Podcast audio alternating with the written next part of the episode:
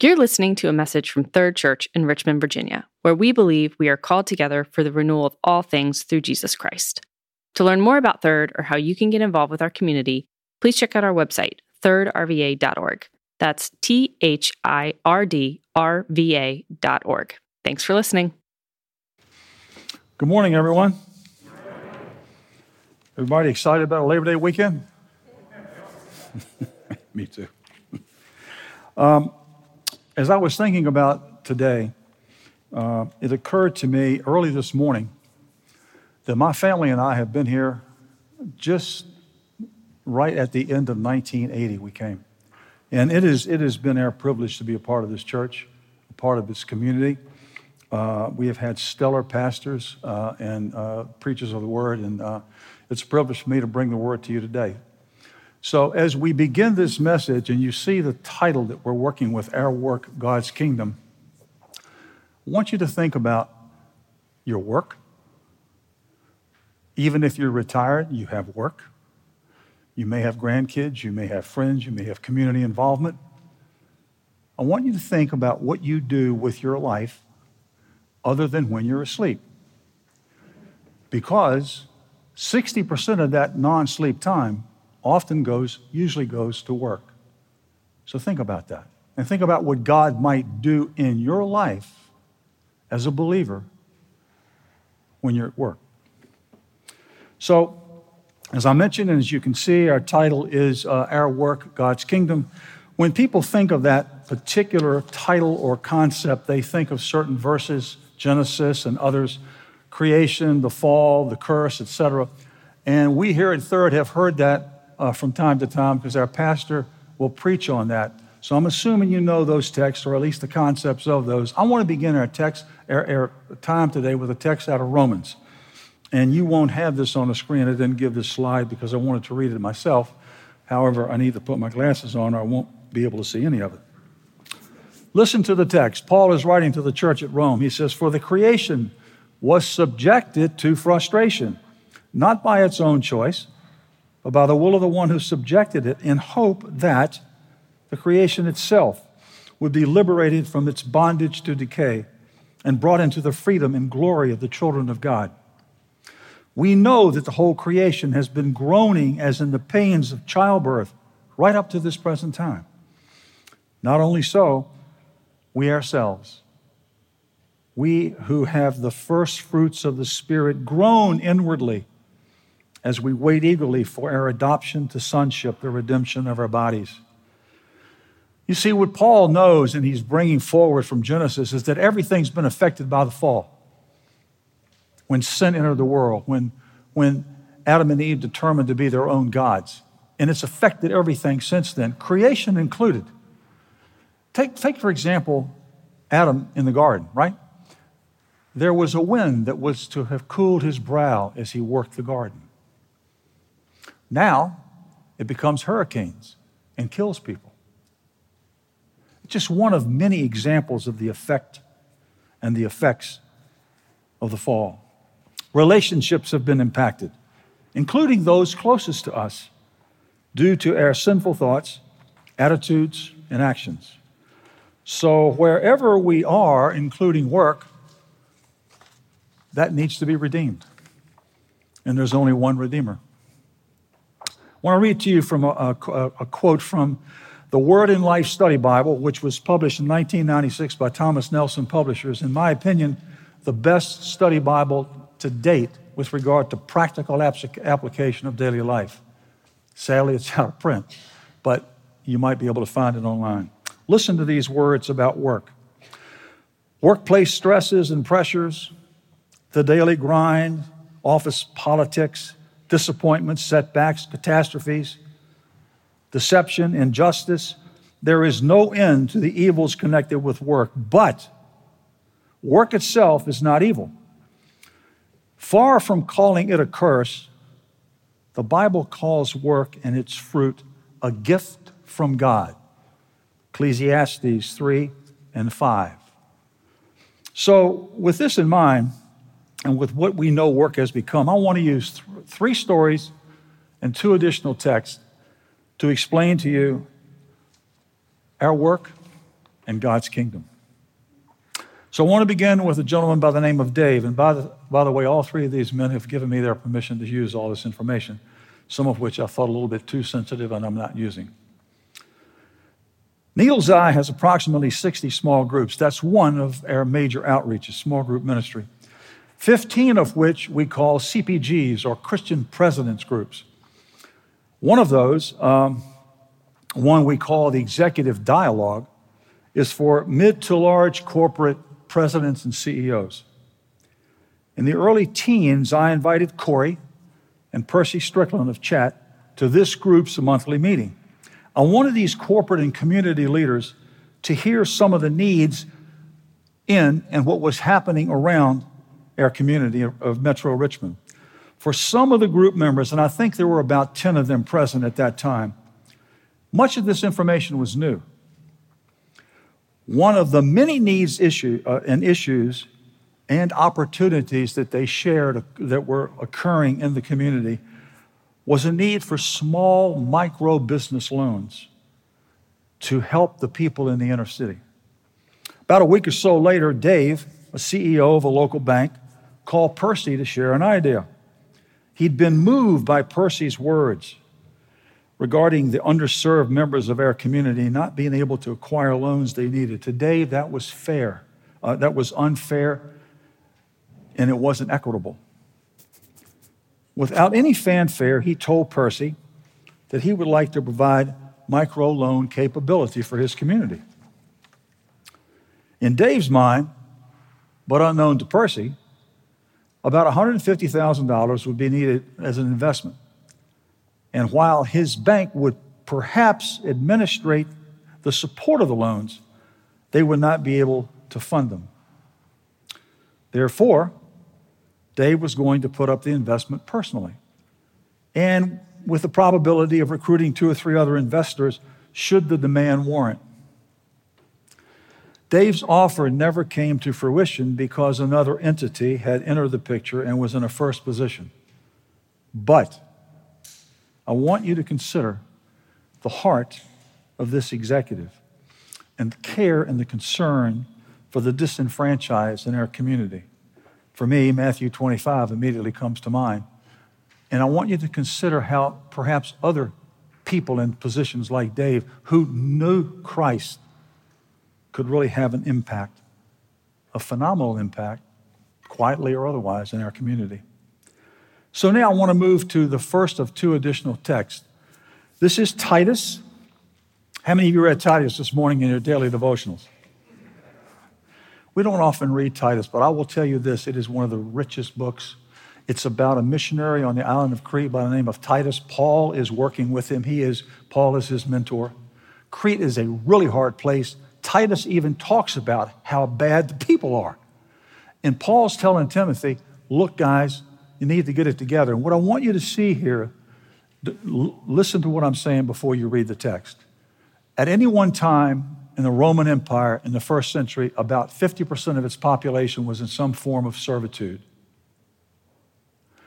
This is not about what Paul thought about slaves. This text is about slaves and slave owners or workers and management. If you want to know what Paul thought about slavery, read Philemon or 1 Timothy 1:10. This is about people who were workers and people who managed those workers. Interestingly, in Crete, they were all in the same church. So there were some issues. So the text says, Paul says to Titus, teach the slaves to be subject to their masters and everything. Now listen, think in terms of business acumen here.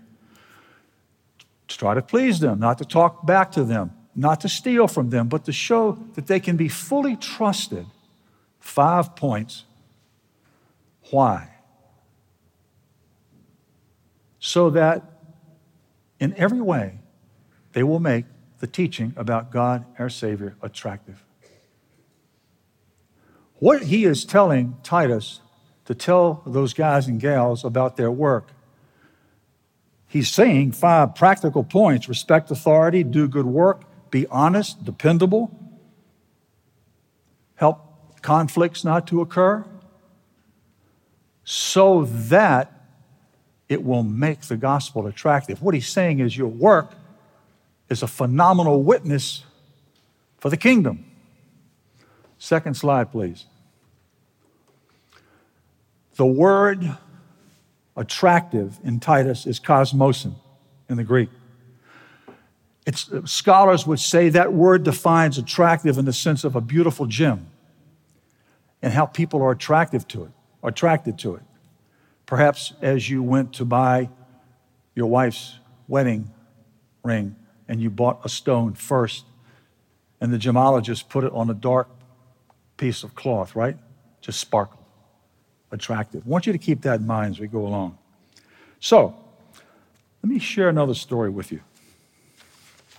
And this story is um, about someone who is living this fact, in my, in my opinion, of cosmosin. Jonathan Cotton. Many of you have heard of the Good Feet store. That is he. And he did buy the, he did buy the store. I grilled him on that a couple times, and you've heard that as well. The Good Feet store is committed to the communities in which they reside. They now have about eight stores, and I think they've gone outside of Virginia. A Christian since age 15, Jonathan recalls that he's read over 25 Old Testament references to God's people caring for widows, orphans, and the disenfranchised. The Good Feet store has been heavily involved with Jobs for Life, as we have, giving graduates, they all that come through that and graduate, an arch support system and shoes. They participate in Jobs for Life in jail settings. And Jonathan actually teaches one of the segments of a course that is held at the Calhoun Center right in the heart of Gilpin Court. And there is where his employees sign up to be mentors. One of the most significant of many community involvements that the Good Feet store has is TAPS, Tragedy Assistance Program for Survivors. During the summer, they partner up with the Flying Squirrels and they sponsor military appreciation nights. This year, 88 families were the guests of the Good Feet store. And throughout the game, they saw their loved one's name on the back of the jerseys because the players had, the na- had new jerseys for this game. And at the end of the game, they were all presented with their loved one's jersey and name. On a promotional piece that highlighted the Good Feet store's exceptional employee customer care philosophy, Jonathan was quoted as saying, quote, helping individuals who are suffering physically, emotionally, and spiritually, physically, emotionally, and spiritually, is at the core of why I love my job. Thank you to his clients for your support of our products, excuse me, business, and our mission. Jonathan Cotton came to Christ at age 15. He was frustrated for years. And he says this because I wanted to be a minister and I felt incredibly frustrated, worried about how God may have taken that. Now, as a business owner, I am. But you don't have to just be a business owner. Not, it's not, not at all necessary. We're talking work of all the spectrums. Let me tell you about George. By his own admission, George grew up with a silver spoon in his mouth. He went to St. Christopher's and then an expensive New England prep school. He attended an all male college and he flunked out. Following a stint in the Marine Corps, he achieved his BS, got married, and began his career with the motto He who dies with the most toys wins. That used to be my motto many years ago, thankfully. Wealth, status, and personal happiness were his drivers. Jealousy became a companion regularly as he regularly compared himself to those he knew who appeared to have more than he did. He got a divorce, bought a manufacturing company, and in three years tripled the revenue. He also married a daughter of one of the previous owners, 13 years his younger, his junior. The economy took a nosedive in 2008 and he had to sell the business at a huge loss. However, with his motto still intact, he mortgaged his house to the hilt and invested in a national real estate company whose portfolio was made up of good revenue producing products and properties. Things went well for about four years until the company was dissolved for real estate fraud. This resulted in having to sell his house, now having lost nearly $4 million, and asking, Why me, Lord? George joined the Needle's Eye small group and he started on a new path. However, things were incredibly tense at home, and when he seriously considered taking his own life, he was taken to a mental detention hospital. When he was about to be released from that hospital, his wife came and told him that he was not coming home. So, George left the hospital homeless and without a job. Soon thereafter, a brand new member of his small group, Needle, he'd been in a group, this guy had been to the group maybe twice or so, invited George to come and live with him and his wife until he could get on his feet. That arrangement lasted nearly a year. Not long thereafter, uh, God led George to become a certified school bus driver. He has been working in that capacity now for six years. He recently told me, buddy, this is my ministry. I try to learn every student's name, care for them, and keep in mind the words of St. Francis, who said, quote, Preach the gospel always, and when necessary, use words. God has, this is a quote, God has blessed me in this job. I was even paid during the pandemic when I didn't have to drive. George currently has an offer from another school district to drive for them. It involves a signing bonus and increased pay. And he could use the money but he's not going to accept the new offer. The, the new offer. He's staying with his kids. This is his ministry. George would tell you that his perspective on life would never be what it is today had he not gone what he went through before. His motto now, rather than he who dies with the most toys wins, is I was greedy and lost it all. I have found God, Jesus, and the Holy Spirit, and I am so much richer today. Thanks, Lord. End quote. So, today, we've heard about three people a CEO of a mid sized bank who was led to care for the disenfranchised by quietly, without fanfare, offering to put his personal resources on the line because Jesus had put his life on the cross for him. a business owner who, along with his employees, cares for the unemployed, incarcerated, and military widows and orphans.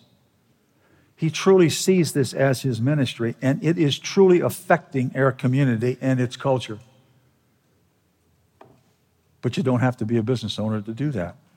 Because we've heard of a third person, a driven, well heeled, and well connected business owner who, due to wrong motives and greed, lost it all, and is now thankful and excited about God using him in a much different environment to care for and model God's values and love to kids in perhaps the most impressionable period of their lives.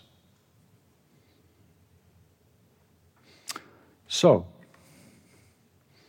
let me take us to our final text probably one which we, most of us wouldn't think of with regard to work. Could I see that? Thank you. So I want to give you the context for this. John, Apostle John, only one that wasn't martyred for his faith, is an old man. Roman Empire got tired of listening to him and put him on Patmos. He's having this vision and he's writing it down, which becomes the revelation. This is Revelation 21. What he's seeing now is the new heaven and the new earth, the new Jerusalem. It's coming down from heaven, right? How do you put that on paper? I don't think my language has the words to describe it. How do you do that?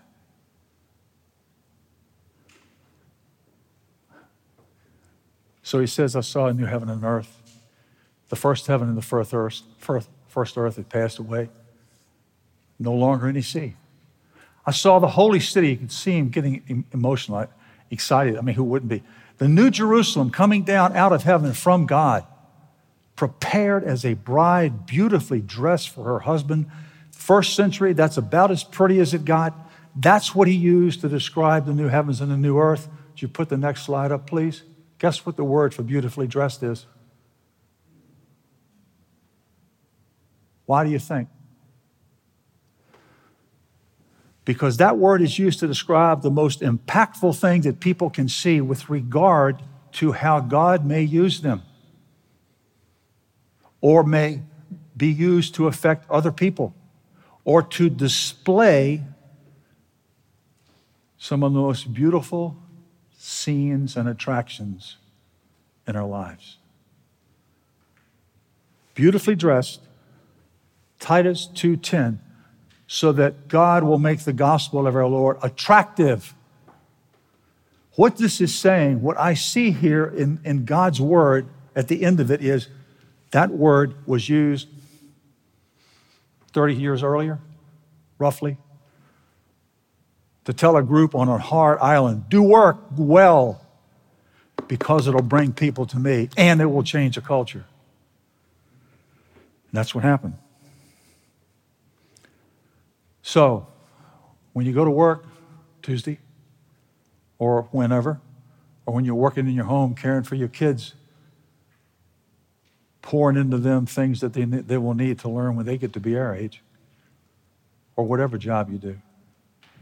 Remember, God made us all, formed us in our mother's womb, knew us beforehand, gave us the gifts that we have. Why? I don't think he did that for us to build our own portfolios exclusively or in first position. When we come to Christ, we signed the deed of trust over, right? We're only here for a short time now.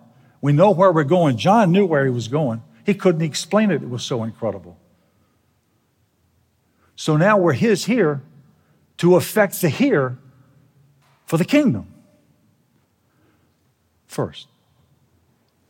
So, if we can get our heads around that, I think we'll be where God wants us to be. If the church of Jesus Christ can get its head around that, our culture, pick the country, will change. And I would argue vehemently, nothing else can change it.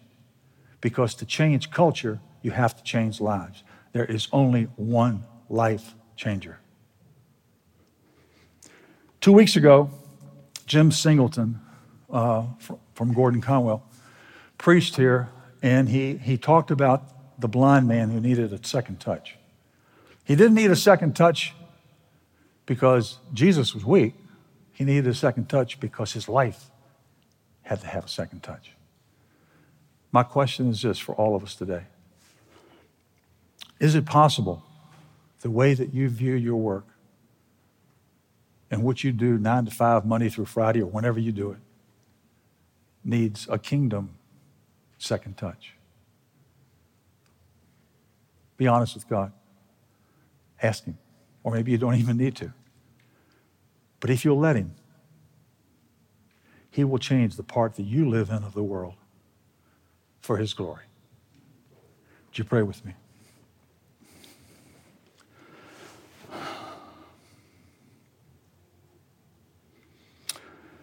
Lord, you have given us so many hours, days, months, years, decades. You know, you know when they'll all end. But from the time that you, Jesus, became real in our lives, you have claim to it because you made it, and you're going to give us the rest of eternity to be with you. Help us to get a grasp on how you would use us now for the sole purpose of bringing the kingdom and the king to this world that we live in. And we thank you and we pray it in your name. Amen.